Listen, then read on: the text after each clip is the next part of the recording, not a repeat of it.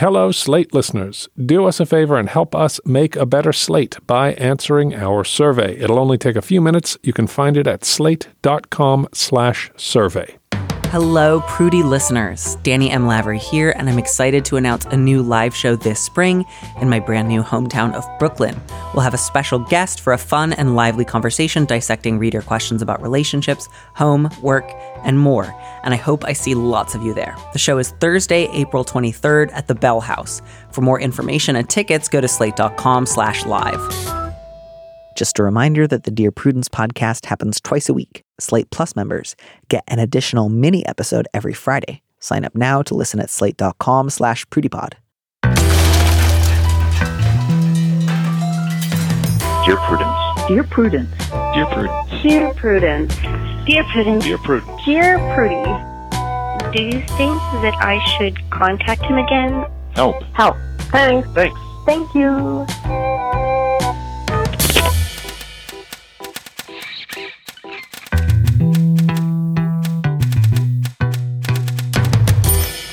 Hello, everyone, and welcome back to the Dear Prudence Show once again. And as always, I am your host, Danny M. Lavery, and with me in the studio this week is Kaitlyn Greenidge, the author of the novel We Love You, Charlie Freeman. She's also written for the New York Times, the Wall Street Journal, Vogue, Glamour, Elle, the Virginia Quarterly Review, and other places, and she lives in Brooklyn. Hi, Kaitlyn. Hi. Thank you for having me. Thank you so much for being here on the show today. Um, I've really done a lot of research for this one, more more than I often do. Most of that research has been searching for vintage meat cleavers on eBay. I like it. I'm very impressed. I'm very impressed by this uh, due diligence around the subject. It was very simple. You know, nothing about it required any kind of like archivist training Uh-huh. um, or auctioneer work, but. Um, Just the fact that there's more than one uh, antique meat cleaver running around out there is very surprising. I, I think me. well, it makes sense. Like there's antique kitchenware, like some some cast iron stuff, or like certain types of Pyrex. I know is like very sought after. Mm-hmm. Yeah. and I figured, sure, maybe like some nicer butcher knives and meat cleavers Yeah. would be would would last a lifetime or longer. Mm-hmm. Um, but I also had no idea. So when that came up, I was like, I genuinely don't know if Right. Is secondhand meat cleavers are so rare. a marketplace for this, or if yeah, right? Have you deprived this person of like an irreplaceable object, Mm-hmm. or can they just you know? yeah. We're getting a little bit ahead of ourselves, which is one of my favorite things to do on this show. uh, but I'm hoping that you would read our first letter for us. Sure. Subject Felon at Dinner. Dear Prudence, my sister is rather seriously involved with a man who spent a decade battling heroin addiction, has seven felony convictions, and just completed an eight year prison sentence.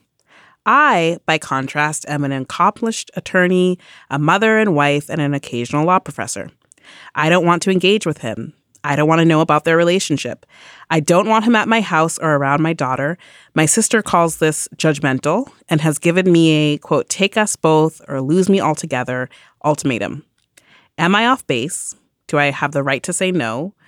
Does it matter that my sister has had several less than stellar and short lived relationships and has a penchant of viewing each new flame as the one? And speaking of the one, what am I to do if they marry and he becomes a permanent fixture? So there's what? There's like four direct questions in this. Yes. The am I off base question, first of all. Uh, I think that's tied into like, am I, my sister calls me judgmental. I couldn't help but notice that the introduction to this was the eye by contrast thing, is what my eye goes to Right. um, sort of listing your accomplishments alongside this man's uh, uh, criminal record. Right. Or like as if motherhood or wifeliness is somehow the opposite of heroin addiction. Exactly. Yeah. And so I I think that's what your sister is probably responding to when she's saying or being judgmental. And I wonder what the price would be to uh, test out sort of going to dinner with your sister and this man. There's a difference between that act and deciding to sort of open arms, accept somebody into your family, no questions asked. Uh, so I think there's like a scale here between these two things. And I don't think that there, I think it's actually probably could be a good thing to see what it's like to go to dinner with your sister and um, her new partner. And uh, you don't say how old your daughter is. So I'm not really sure if you are worried, and and we also don't know what your sister's partner has been uh, convicted of for felony charges. That's what came up to me at 1st was like um if some of the felony convictions had to do with like harming children. Yeah, I would especially because those ones tend to go along with very high reciv boy, I can never say this word right. Recidivism. Recidivism? that sounds wrong, but Recidivism. I think that's correct. Sorry, I don't want to laugh about such a serious issue. I know, but that pronunciation sounds wrong. Yeah. So whatever it is, like high rates of reoffending, Mm-hmm. um, then that would strike me as very, very reasonable. If these felony convictions were all connected to heroin addiction, Mm-hmm. Um, especially because like essentially heroin addiction is itself criminalized. Right. Like the things that a person has to do to support a heroin habit. It's, Yeah. it's kind of hard to be a heroin addict and, And not, not- commit a crime at some point. Um, so I, I think it's a little perhaps naive to say like, well, it would have been fine if if they had been a heroin addict and like never, Never. run afoul of the law. 'Cause It's just like, well, that's not really how heroin addiction works. in terms of sort of the implied part about including the information about your daughter, uh, worrying about harm to your kid, your daughter doesn't have to be at a at a dinner that you have with your sister and her new partner if that is a true concern for you. And and this like the larger question of um, am I exposing my daughter to sort of someone who has done bad things? I would also like to just point out that like uh, the number of people who have done things that could be charged as a felony. I mean, there are many people who have done things that could be considered a felony who have never been charged with felony. So, like that idea of like protecting from harm is maybe something to explore in another. I I hear sort of also this question of your sister's pattern of having you say like less than stellar and short lived relationships, and I'm not sure that this is relevant to this part of the of what you're asking. Right, right. It, it would be one thing if you said, you know, she's lived with guys who have stolen from me Mm-hmm. or who have, uh, you know, attempted to cut her off from her friends or have behaved dangerously. Yeah. That would be, you know, real grounds for wanting to have a loving intervention. Right. Um, if she simply has dated guys that you thought of as losers or wouldn't have wanted to date yourself, Yeah. I think that falls into the category of my sister makes romantic choices that I don't make for myself. Mm-hmm. You know, that's part of what adult life entails. Um, and I would just say this too like, I think a lot of people tend to believe the person they're currently dating is the best person to currently be dating. Yeah. That's usually why they're dating that person. I don't even if she is often a little naive about it or is like this guy's it i was never in love before like uh, you know you can view that with i think patience and compassion and just say like well we'll see but i don't need to be the one who like convinces her to be skeptical like she's allowed to be hopeful Yeah. You know, I think it's totally within your sister's rights to want her family to meet her partner. right Like like um I, I don't think you know some you know like oftentimes people talk about like oh when should you introduce your partner to your family or like you should only wait until like you're 100% people have different um rules that they align set up for themselves but i think it's sort of a very human reaction to say i, I have this person in my life and i want my family to know them and, Yeah. and know about them and i think maybe approaching it from that direction that that is how your sister is thinking about it but I do want to point out that your sister is also giving you an ultimatum, at least according to you, that sort of like take us both or, or leave us, lose us altogether. And that I understand can put pressure onto this whole situation that maybe is a little um, not necessary, I yeah guess. yeah And to you, I would say if your sister is making that ultimatum, I think you can acknowledge that perhaps she's being a little bit manipulative and putting undue pressure on the situation while also perhaps agreeing to meet this person. Yeah, I, think to come back and say, and again, if these felony convictions have involved harm to a child, I think mm-hmm. that would be a really fair point to say, yeah, I accept your ultimatum. Mm-hmm. Um, yeah. But if that's not the case, um, and and if all you're being asked to do is go out to dinner rather than hey, invite him around the house and let him babysit, like if that's not something you're actually being asked to do, don't borrow trouble. Yeah. Um, but so uh, assuming it's all just heroin addiction related stuff, um, assuming that you can get yourself into a slightly more like compassionate worldview perspective towards people who struggle with heroin addiction. Like people don't just like start doing heroin because they're like bored or like if they do it's because of a very like complicated relationship to boredom Like, Right. it addresses a real and a serious and a profound and a painful need in somebody's mm-hmm. life so you don't have to say like great i love heroin addiction but you can i think at least open your mind to the possibility that people who turn to heroin do so because they're really suffering and they need a strong painkiller Right. And you can try and get to know your sister's partner as a person too. right so you can i think say to your sister like you are right i have been judgmental. I can own that about myself. Uh, that's probably not going to change overnight but i love you and i would like to at least give him a chance. I can't promise you that I'm going to become a different person overnight, but I'm I'm willing to meet up for lunch or coffee or something at a restaurant in public, um, and to try to get to know each other. And, and if that's something that she's willing to do, and you're willing to do that, you know, start low stakes. Yep. Don't go to like a very expensive restaurant for a three hour dinner. right. um, but but give it a shot. Yeah, and I would also add when you do get to know this person as a family member of your sister, the thing to be on the lookout for or on or to focus on is how they actually treat your family member and less this question of their past.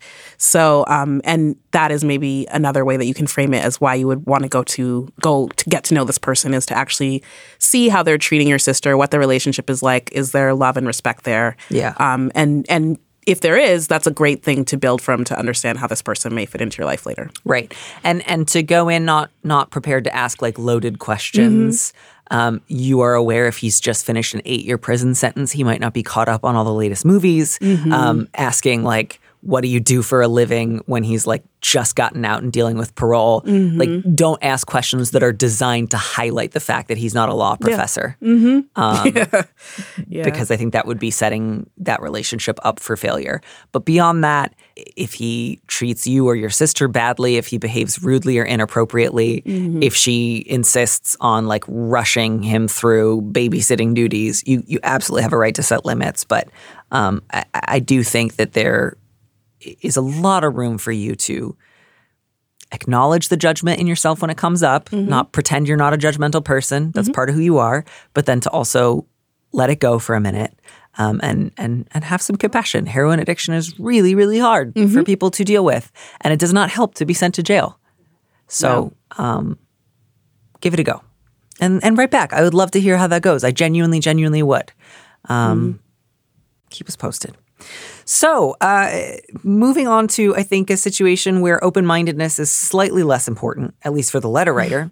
Uh, the subject of our next letter is Deadbeat Boyfriend. Dear Prudence, I recently learned that when he was in his early 20s and living halfway across the country, my fiance Tom fathered a child with a casual fling. Tom has concealed his now nine year old daughter Giselle's existence from his parents, his siblings, and me. According to Tom, Giselle's mother Claudia refused to get an abortion. Tom, young and unprepared for fatherhood, told Claudia he wanted nothing to do with the baby. Claudia swore that she would raise Giselle on her own and ask nothing from him. Recently, Claudia reached out to Tom because she's sick and needs to plan for Giselle's future should the worst happen. Tom told her to leave him alone, and eventually Claudia contacted his parents and me. Tom flipped out in a scary, very out of character way and in the weeks since has been adamant that he doesn't want to be a part of Giselle's life. Tom and I have been together for seven years. I love him so much, but the extent to which he's compartmentalized Giselle's existence disturbs me. I'm also furious at how he's treated Giselle. He has never paid child support. I think our relationship might be ruined. Am I overreacting? Being unsympathetic? A condition of staying with Tom would be welcoming Giselle into our lives, to whatever extent she and Claudia would allow, and paying child support. Is that a reasonable request? I, I don't want to start with whether or not that's a reasonable request. Mm-hmm. I want to start with the fact that you're furious and you think your relationship might be ruined. Yep. I think that's a very appropriate response. Mm-hmm. Nothing about that strikes me as an overreaction. I, I, I don't know how much sympathy I would have for the initial argument of he was young and unprepared for fatherhood and he just announced, I don't choose to be involved, which, like, legally speaking, you're not allowed to just announce, I'll never pay child support. Like, you actually do have rights to children that you fathered, even if you don't want to have them. Mm-hmm. It's part of how parenting works. Yeah. But it's not just that. It's that you only found out because this woman is sick, possibly dying. And as recently as um, a month or two ago, Tom's response to hearing Claudia say, I need you to help because I might be dying. And his response was, fuck off. Right. So that wasn't nine years ago. That was real recent. And that was his response to learning that the woman he fathered a child with and has never once supported might be dying. Yep. If you can't take that as a sign of his character, like you say that his scary response was out of character, I think in fact what you have learned is that you didn't know Tom's character. Yes. Now you do. Yep. Yeah. Agreed. Um, you, I was really struck by this question of being unsympathetic because I, I'm assuming you're saying unsympathetic to Tom, and I, I think you, yeah, I, I, I don't think that's like a question that should be on the table. You know, this has been uh, something within his life for the past nine years, um, and something that he has concealed or, or, or not talked about for nine years. Um, so if you're considering sort of making like a lifelong commitment to this person, this is also really good information to have because if this is the way that he is treating this woman when she's asking him for help in this very dire situation, you have to think to yourself, what would happen if I was in a similar vulnerable, dire situation? Can he handle that? Can he handle what that means to be in a partnership with somebody when you're supposed to be taking you're you're supposed to be counted on to take on that load for your partner. And and honestly, even without that, like I, I feel like if I were in your position Mm-hmm. and we did stay together and we did have a child and Tom did show Mm. up for that child, honestly, a part of me would be still furious Oh, to yeah. think like, Yeah. oh, so you show up for this child, but like Giselle can fuck off. Yeah. Like, I don't see any remorse on Tom's part. No. Um, I don't see any desire to do right on Tom's part. I see Tom continuing to lash out and blame other people for his choices. Mm-hmm. I, I see Tom like resorting to self pity, like I was young and unprepared. Well, I bet Claudia was also young and Yeah. unprepared, and yet she's been raising a child for nine years. Mm-hmm. So I, I, I gotta say, Tom fills me with disgust. um, I want to leave room for the possibility that Tom can lead a better life than the life he has led up to this point. Yeah. I, I hope that for him. But if I'm in your position and I've learned all this Mm-hmm. and this is his response, I'm I'm taking that ring off. I'm walking out the door. I'm not like yeah, Tom changing has nothing to do with the letter writer, and and that's sort of the unfortunate and heartbreaking thing about this. There's nothing the letter writer can do to um, get Tom to act better or sort of act right in any Right. sort of meaningful way. That's all on him, and that's going to be like a very hard thing to realize and to sit with. right. But the um, especially sort of this last question, like, can I somehow somehow negotiate, you know, Giselle into your life by putting our relationship on the table? That's not going to work. Um, you know, this is a journey that he is on on his own. That uh, the letter writer, unfortunately, uh, can't dictate or um, really change in any sort of way. I, yeah, I, I was wondering at that if part of the letter writer's thought there was like, I'm worried if I don't stay with Tom, he won't do this. Right. And I think Giselle needs somebody, and, and I, I understand that impulse, but that is not something you can do. Like, I, I, Claudia needs to contact a lawyer. Hopefully, Tom's parents will be able to step up in ways that Tom hasn't been able to. But you can't stay with a man who's revealed himself to be this awful just because you're worried that if you don't, he'll never do right by her. Like, Claudia needs to Right. turn to the legal system to get what she needs financially out of this man. And he needs to decide he wants to fix his heart, you know? Mm-hmm. Um, but for you, you need to go take a long vacation and, and get a therapist and look out for yourself Yeah. and mourn the loss of the person you thought that you knew. Yeah. But this is no, this man can't make you happy. Yeah. Yeah. He's not a good person Agreed. yet. I hope someday he becomes He one. could be, but yeah, this but he doesn't yet want to be. but he doesn't want to be and this is uh, one of those sort of like character defining things that uh, really tells you who a, who a person is I also just would not at this stage believe anything he told me about how things happened at the time. That's a good point. You know, he he told me that uh, you know she refused to get an abortion, Mm-hmm. uh, and that he told her at the time, you know, this is what you can expect from me, and she said, "Fine, I agree." Maybe that's true, and maybe it's not. But you just Mm-hmm. you, you can't trust this man. He hasn't been honest with you unless it's been forced out of him, Mm-hmm. and you have no corroboration. Like right and you you but you you do have evidence that when he is in a hard spot he uh, uh you know Blames other blames people. other people so uh, yeah that is a good indication that perhaps the story is not exactly the one that you're being told yeah, this is a, a bad dude and you need to run away. Yeah. And I'm so sorry. That must have been devastating Yeah. to discover all this in such a short period of time. yeah The like depressingly silver lining here is that you found out before you two got married. yeah Mm-hmm. Yeah. So we come now to the subject of the secondhand meat cleaver. Um, I'm glad that it's my chance to read it. Okay. Um, I did a little research for you, letter writer. We're here for you. We're going to help you out with this one. Yes. Dear Prudence, I left my abusive relationship in a haste. Once I realized I needed to get out, I recruited a family member to help me pack and clear out of my partner's house in a few hours while he was at work. In the following months, he tried various tactics to prevent me from disconnecting completely. If you won't come over and explain yourself, then you need to come get the rest of your stuff out of my house. I hadn't left anything behind, yet I found myself compelled to go back there a couple more times. I'd find an appropriate occasion to go check during a time when I knew he'd be away. Then he'd send me a barrage of angry text messages when he realized I'd circumvented the part of his instructions where I'd actually have to be in the same place at the same time as him. I soon started refusing to go along with going over to collect my things anymore. He started accusing me of taking his things. One item he mentioned in passing was a rusty antique meat cleaver, which he'd kept in the kitchen and had occasionally talked about polishing up until it was usable. He mentioned a few other items in the same attack. I dismissed it as nonsense. I said I didn't think I'd taken them. If I had, it would have been three months earlier at that point. I didn't think they could possibly have just gone missing from his house that week. But I told him I hadn't unpacked everything. If he really thought it was missing, I'd take a look through my boxes just in case. I really would have been happy to have looked through my things then, but when his response made it clear that he was more interested in generating more hostility than actually retrieving any items, I concluded it was all a ruse and forgot about it. It's been almost a year now, and I've just moved into a new apartment. I finally started unpacking all my stuff I've had in storage.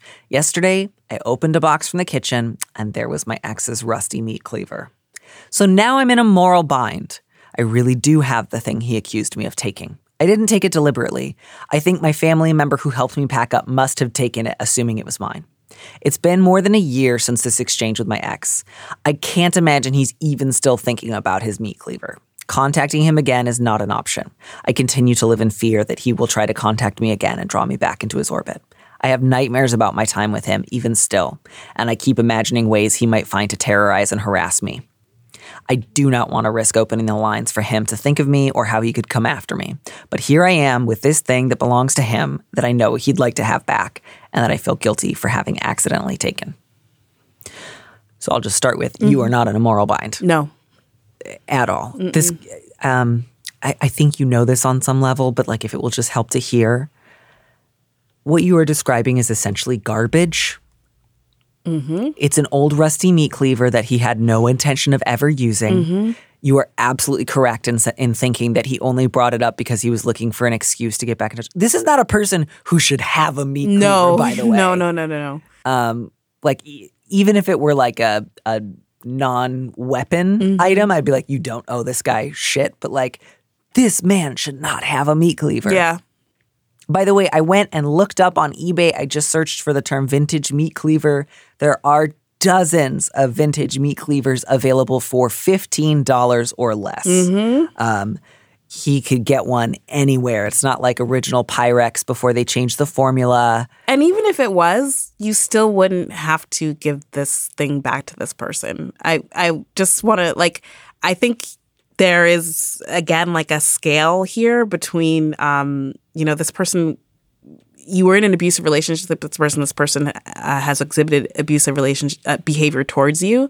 And um, if the choice is between this person getting back something that they believe is of value and your personal safety your personal safety still trumps that object even if it was something that was really valuable in some sort of way does that make sense Absolutely. Uh, Yeah, there's there's nothing genuine about this. Um he's doing fine. He's not suffering any No. way for loss of a meat cleaver he's never used. Mm-hmm. Um you didn't take it. Throw it away. Don't worry about it. don't worry about it and um you know i hope in this aftermath of this relationship you are in therapy uh you know reading a little bit more if that helps about abusive relationships and sort of the feelings and psychologies that can come up with them because to me this also sort of feels like some of the rationalization that often happens in um re- abusive relationships and I don't know. I don't want to psychologize too much, but it often feels sort of like like a misguided attempt to reclaim agency that somehow like you not giving back this meat cleaver is as bad as or as whatever in the relationship as this person's threatening behavior towards you, and they're not the same. I mean, yeah, I, I, I, that struck me as well. Like the level of guilt Yeah. you feel over this totally accidental, um, like the fact that you accidentally took a, a- again like an, an item of basically trash Yeah. that is worth at most ten dollars that he never used. Like mm-hmm. that's clearly not the issue. The issue here is that he has harmed you so much and so frequently that he has convinced you that you're harming him by having this clean. You know what I mean? Like this man abused you so extensively that over a year later you still have nightmares about him. Yeah. And yet you're also consumed with guilt about like, but he must be in, in so much pain from the loss of his precious meat cleaver. And I don't, I don't say that to trivialize this, but like I, I hope that you can hear in this um, just how unreasonable it sounds to think like this man is not harmed by this loss of this item. No, You- definitely not. He he he has convinced you that you are uniquely able to hurt him Mm-hmm. by accident, which is one of the things I think that abusers often do. Yep. To, to their victims. And so I would just really encourage you to take these feelings and, and fears and anxieties about your inherent harmfulness um, to a therapist. Yeah. Because I think they're going to be the best suited to help you and just like, you know, imagine him going, eh, sorry, not like that it would help you, but like imagine a person going through a day in their ordinary life without a dirty meat cleaver. Yeah, it can be done. You know, like their their day is the same. It's the same. And get that thing out of your house. I'm sorry. Make sure you, if you- Absolutely. If you, have to throw it away, if you ask, have to ask a friend to throw it away, that is totally okay too. Like, you know, if you say to a friend, this has a lot of weird feelings for me. Can you just get rid of this? That's totally a cool thing to do as well. But make sure it's not hanging around your house to remind you of these things or. Um, I honestly wouldn't have put it past him, like like sneaking out of his house in the middle of the night and going to wherever your stuff was stored and like Push- slipping, Mm-hmm. slipping it in, in. yeah. Like yeah. I don't think that he did because it sounds like logistically that would have meant he was anticipating the breakup. Mm-hmm. But like the, the specificity of the request is very suspicious here. yeah, you Yeah. you owe this man nothing. Um, and good luck. I'm so glad that you got to move away and get out of that relationship. Yeah. Congrats. Yeah. Okay, uh, let's have a nice, simple problem. Okay. Uh, the subject is disgruntled librarian. Dear Prudence, I love to read, and in the past, I've loaned many of my books out to friends. I've recently decided to stop lending them out, but I have a lot of books still floating around out there with friends of mine, some for over a year, and some that I've just given up on as lost. Is there a polite way to ask, can you please return my books? There's no hard feelings. I don't even care if they got busy and lost interest in reading them. I'd just rather have my things returned as opposed to have my friends keep them forever because they're too embarrassed to admit they don't intend to read them. I find this irritating because whenever I am loaned anything, I make it a point to try and get it back to its owner within a reasonable time frame. Yeah, just say, could you please return my books? That's a very polite way. That's a very polite way of doing it. I would just also add, I don't think that there's no hard feelings. I think you're a little bit annoyed, and it is totally okay to annoy th- and own that annoyance to yourself at least. Right. It is annoying to lend something out to somebody and not get it back. That's a human reaction to have, and it's totally normal to have. Um, you don't have to include that reaction in your request for the thing back. Right. But you can acknowledge to yourself that, uh, you know, that kind of pissed me off that Yeah. I loaned a book and I didn't get back. And I think that's partly why you've decided to change your policy. Right. Because you're like, oh, I get really excited about this. And then when the other person doesn't match my excitement, I feel annoyed. Um, so I think good new strategy. And it's incredibly polite to say, can you please return my books? It's also, uh, again, because sometimes people tend to not intend to withhold stuff from their friends, but it's low down on their list of priorities because there's no deadline attached to it. Right. So they just always let it slide in relation to like work things or stuff that's more time pressing. So I think even just to say like, "Hey, I'm free this Saturday afternoon. I'm going to stop by and pick up my books." Is that Yeah. cool for you? Yeah. um, it will be easier because then you you remove from them the deciding power of when it happens. You're just letting them know this time works for me. Does it work for you? Yeah. And then if they say, "Oh, I'm busy," then you list two or three more times that are good for you and ask for confirmation rather than why don't you, the person who's already demonstrated it's hard for you to assign value to this issue, decide when it's going to be resolved. Yeah. Yeah. Yeah. 100%. Yeah. I remember the first time I ran into a friend who was like, "Oh, I don't loan books out." Uh-huh. I was in college, and I was both like very like offended, yeah, and also just like, how can this? Who? who how can one human being have this kind of power? Like, obviously, I was just like, well. like I respected it. I, I didn't try to talk them out of it, but I Oh, was that's so good. like, I can't believe this. I, I would what? You're Mm-hmm. depriving me of joy and us of further. c- This is uh, this will not stand. And of Right. course, it totally stood. And they were right not to lend me their books. And they were happy people. And I just went to the library. Yeah. like I am somebody who gets lent books all the time and never gives them back and feels incredibly guilty about it and and then moves with a bunch of books from other people and I'm I am the terrible friend in this. Um It's also and hard because, like, sometimes I'm kind of excited to hear about a book my friend's excited about. Yeah. But not so excited I would have gone and sought it out on my own. Mm-hmm. But so when it gets to the point of, I'll lend you my copy, it's hard to say, like, no, I was faking it. Right, and I I I've come to realize that when I'm more interested in sort of what the lending of the book symbolically means, so I'm sort of like, oh, we're we're mind friends, yes, okay, like we're let's let's symbolize and and and legitimize this further thing of friendship that we have through lending this book.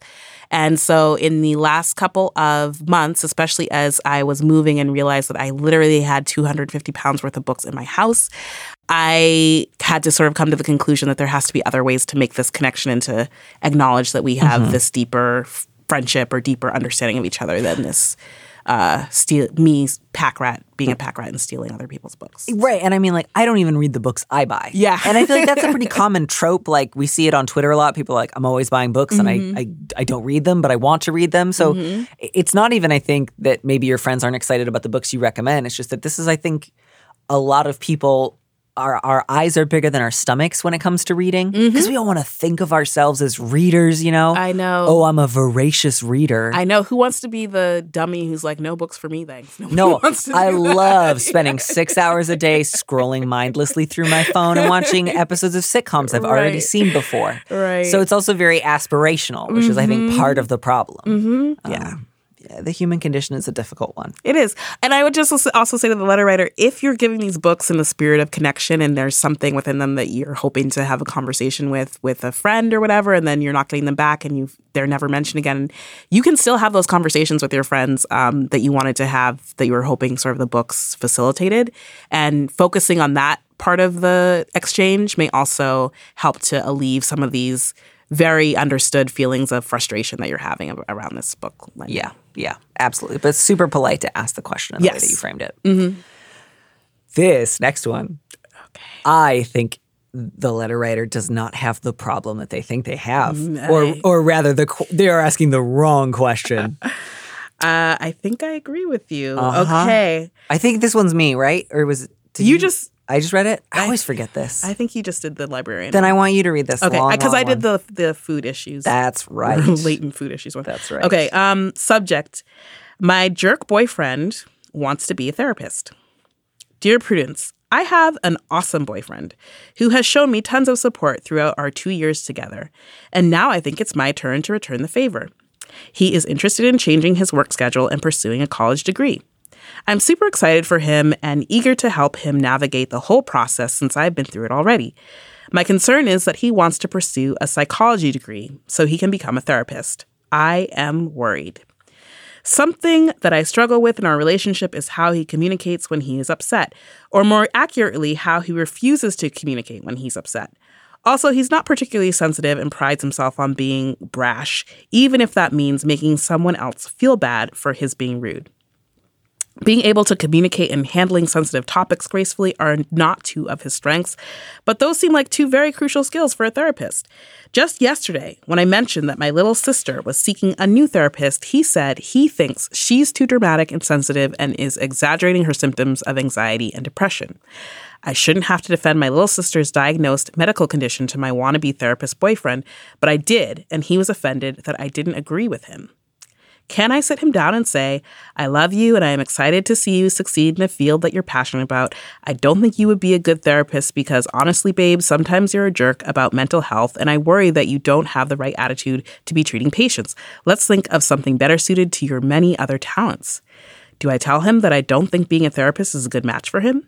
Do I trust that he'll receive the education and learn the skills that he needs to become the most kick ass therapist ever? Part of me wants you to say, I'm awful for doubting his ability to succeed, but I have this feeling that he could do more harm than good, and I'm afraid to ignore it. there's something almost admirable about the optimism of the most kick-ass therapist ever. Like you are really trying to put a positive spin on this. Yeah. You know, just piece of shit relationship. Yeah. And I think it's time to stop. You sound tired. Um, I love this script. It is a wildly naive script. It is a script that is unwilling to engage in reality. Um, let's think of something better suited to your many other talents. Is something you say to like somebody who wants to be, uh, you know, an usher at your wedding, and Right. you're like, let's give you the guest book. Um, but but like, there's just you're you're trying to make so much out of something that is so not good. Not good at all. And the idea of like you know this guy who doesn't communicate when he's upset who's not sensitive who makes other people feel bad who can't handle sensitive topics gracefully and who prides himself on it. and who prides himself on it um, and who's like cruel when other people struggle with mental the idea that like you can give him this script and he'll be like oh wow thanks for the redirect babe yeah. maybe i should go into construction is just like I think you know that's not going to work. He Yeah. would, he would get incredibly offended. How dare you say I wouldn't make a good therapist? How dare you? You hate me. Apologize and tell me how sensitive I am, I am right now. Right. Um, I'm really curious about what your boyfriend thinks a therapist is good for and what what therapy actually is is maybe the question here because It's telling people what's wrong with them so that they do the shit you want them to do. Right. If, Yeah. yeah. Is that that is the motivation to become a therapist, and um, I think you also know that deep down that that's sort of uh, what is bringing you here. I will also add, if you have sort of looked into what therapy training is, I believe you're often asked to go into therapy yourself. So I'm I don't think that this is going to satisfy your boyfriend, and as you already know, in the ways that he seems to think it's going to going to go down. Um, but that's not really the issue. I mean, the bigger issue is that you're in a relationship with someone who uh, can't communicate when they're upset, disrespects your sister, and uh, who you feel you have to couch things in these incredibly pep talky ways. Yeah, this like bullshit pep talk Yeah. language that you like open and close this with of like he's an awesome boyfriend. He's tone show me tons of support. Yeah. Can't think of any specific examples right now, but don't worry. It's there. I'm super excited for him. Right. By the way, he's a monster. Yeah. How do I remind him that he should never ever work with vulnerable people? He's the best. Yeah. And, and again, I don't say that to make fun of you. I get that you love him, but like this deluded attempt to to deny reality is not doing you or him any favors. Yeah, no amount of positive thinking or positive language is going to change this particular orientation that he has towards the world. Also, just like, what about my column makes mm. you think that I would say I think you're awful for doubting his ability to succeed? Like, you gotta know on some level that I wasn't gonna give you that. Right. You have to know because you you wrote to this particular column in particular. And um, so I think you already deep down sort of know about this stuff. And I'm also gonna maybe a good way in to start to think about how you could rethink this is you do say I shouldn't have to defend my little sister's diagnosed medical conditions to my wannabe therapist boyfriend. Right there is the maybe perhaps true core of what you understand is going on. And also the fact that you that did you did the letter writer title it my jerk boyfriend or did you Oh no, the letter that was included. Yeah, no, I did not. you didn't. The letter. So you yourself says say my jerk boyfriend. So I see in this letter also some real conflict in between uh, what you are sort of wanting to put a positive spin on, and also your both acknowledgement that your boyfriend is not a, a sensitive, caring person in the world, and also your um, very justifiable anger and frustration around that. Yeah. So, like, unsurprisingly, my advice is I think you should dump this guy. Yep. I think you should dump him immediately. I don't think he's an awesome boyfriend. Um, I think he sucks. Yeah. I think he's an asshole, and I think he loves being an asshole. Uh, I'll also just like add to this, like, you know, he wants to go to college and get a psychology degree. That doesn't make you a therapist. That makes you a college graduate. With- yeah. So, like, you know, even on top of all of this, like, but the, but that's I feel like a slight like that's kind of not the point, Mm-hmm. right? Because it's like if, if it were really just like don't worry, you have seven years to figure this out, that would be one thing. But like, I don't want to say that you can only d- date people who are perfect, but my goodness, Mm-hmm. if you are dating someone who doesn't know how to fight, conflict is a pretty critical part of any good relationship. Mm-hmm. And if somebody gets worse in a fight, that's a really bad sign. And, and and if they don't communicate their feelings when they get upset and they regularly rely on pretending nothing is wrong, stonewalling, blaming you for something else, like uh, projecting, that's exhausting and awful. Yeah. And that's not something that I think he's going to get better at in a couple of weeks. No. And it doesn't even sound like he knows he does it or cares. Right, exactly. Um, you know, all of us come into relationships from at different points in our life. Um, the fact that he doesn't acknowledge that this is a problem and also would be incredibly combative if you tried to say, let's work on this, is the real question and, and issue here. And also you sort of you do say at the start that he's shown me tons of support throughout our two years together and now i think it's my turn to return the favor i want to also sort of get away from this quid pro quo thinking of this relationship too you know supporting you is sort of the bare minimum of what a relationship also is just like I don't buy it. I Yeah. don't believe he's shown you a ton of support. I believe that you're like I believe that you have convinced yourself that, That- whenever he's occasionally shown up and been like, they had some flowers at the grocery store, I buy you 5 Mm-hmm. Then like you've been like, oh my god, what an amazing boyfriend. But like nothing in this letter describes a supportive person to me. Nope. I don't believe that he has been a supportive boyfriend to you. I believe Mm-hmm. that he's like occasionally said nice things or like kissed you. I just like I don't read a supportive person in Mm-hmm. Yeah. here. Yeah. Um, so I I call bullshit. on- And I think that's why there's no details, right? Yeah. Like very good point you know, I, I think that's why she couldn't pretend there Mm-hmm. were any. Um, a- and so the whole like, do I just trust that he'll get the education, like that that I'll be able to outsource this problem and and and hope that his like therapy teachers will teach him that he's doing things wrong so that I don't have to talk to him about it. That to me suggests that you what you're bringing to the table here is a fear that if you honestly stated your expectation and needs in a relationship that you get laughed out of town. Yeah. That if you had said to your boyfriend like you're not emotionally sensitive you're not intuitive you don't think about my needs when i'm not around um, you don't spend any time imagining what my internal experience is like or what other people's internal experiences look like and i want and expect and need that from a partner you'd be like good fucking luck finding that in a man mm-hmm. yeah yeah you know that, that mm-hmm. that's what I th- that's what I fear is the case here Yeah. for you. And so I just want to say the part of you that says I couldn't possibly I have to pretend I'm happy with this like shitty small relationship because if mm-hmm. I ever admitted my real expectations or hopes secretly from a partner, I'd be laughed at. I would never get them. It would be made clear to me forever once and for all that I was expecting the moon mm-hmm. and I should be ashamed. That's my fear, and I I don't want that for you. So, I, my my encouragement here is for you to say to your boyfriend, "You're not sensitive. You're rude. You pride yourself on your rudeness. You're mm-hmm. mean about my little sister. Yeah. I don't like it. I don't like the way that you treat people." yeah A- and then if it- you know if he says anything that you find interesting or compelling or loving or open cool. or willing to to engage and, ch- and think about ways to change. But if his only response is like how dare you? This is very unsupportive. Yeah. i'm amazing. Actually you're mistaken. Yeah. Um, then i think you know that this guy is not not just not a good therapist but not a good boyfriend. Right. Right. Yeah. And i think there's a reason you're afraid to ignore it because i think you've been ignoring it.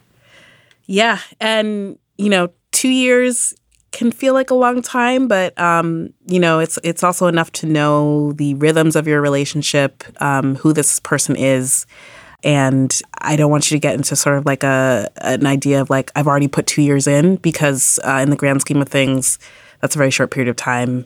You can disengage from this and and find more. Yeah. Yeah. And, and often in a dynamic like this, there's a sense of like, you know, if he showed me support, by which I'm just going to choose to interpret it as like didn't break up with me when I changed jobs. Right.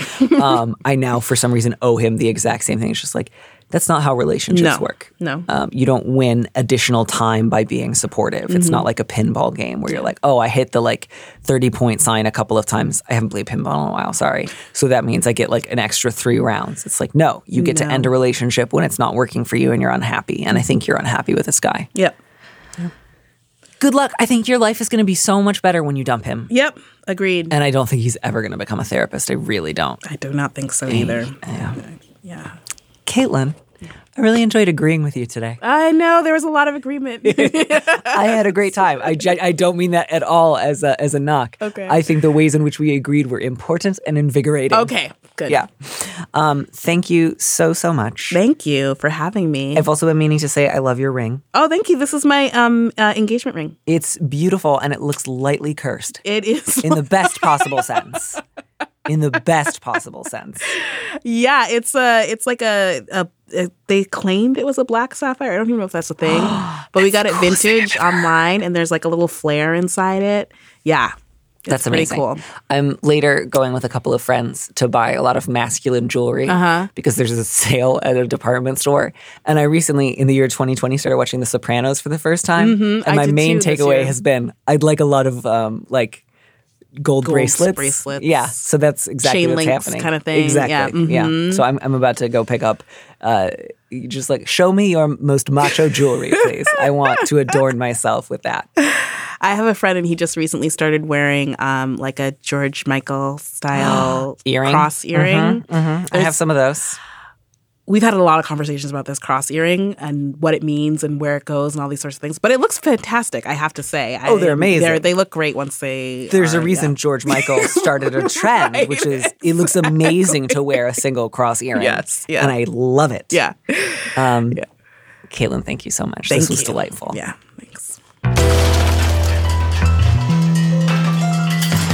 Thanks for listening to Dear Prudence. Our producer is Phil Surkis. Our theme music was composed by Robin Hilton. Don't miss an episode of the show. Head to slate.com slash Dear Prudence to subscribe. And remember, you can always hear more Prudence by joining Slate Plus. Go to slate.com slash prudypod to sign up. If you want me to answer your question, call me and leave a message 401 371 DEAR. That's 3327. And you might hear your answer on an episode of the show. You don't have to use your real name or location, and at your request, we can even alter the sound of your voice. Keep it short 30 seconds, a minute tops. Thanks for listening.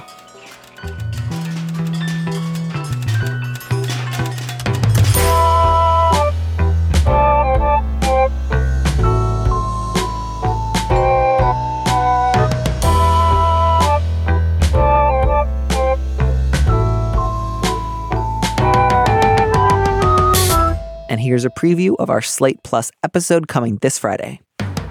You don't say what feels most crucial to you, whether it's ending the relationship with your boyfriend, getting rid of the property that you co own, um, quitting the job, um, getting out of the suburbs. It might be helpful to list, like, in what order Yeah. these things matter to you. Yeah. Because maybe the boyfriend would want to come with. Yeah. Uh, maybe you don't want him to come with. Maybe he's number one of the things to get rid of. I don't know. You are allowed to break up with nice people who care about you. Right. Like, I, I- I think sometimes, especially when I hear from women who are like, but he's a good person, it's just like, fine. Mm-hmm. Many people are good. Mm-hmm. If that meant you owed them lifelong relationships, you would never get to do anything else. To listen to the rest of that conversation, join Slate Plus now at slate.com forward slash prudypod. This is the story of the one. As a maintenance engineer, he hears things differently. To the untrained ear, everything on his shop floor might sound fine, but he can hear gears grinding or a belt slipping. So he steps in to fix the problem at hand before it gets out of hand. And he knows Grainger's got the right product he needs to get the job done, which is music to his ears. Call, click Grainger.com, or just stop by. Grainger, for the ones who get it done.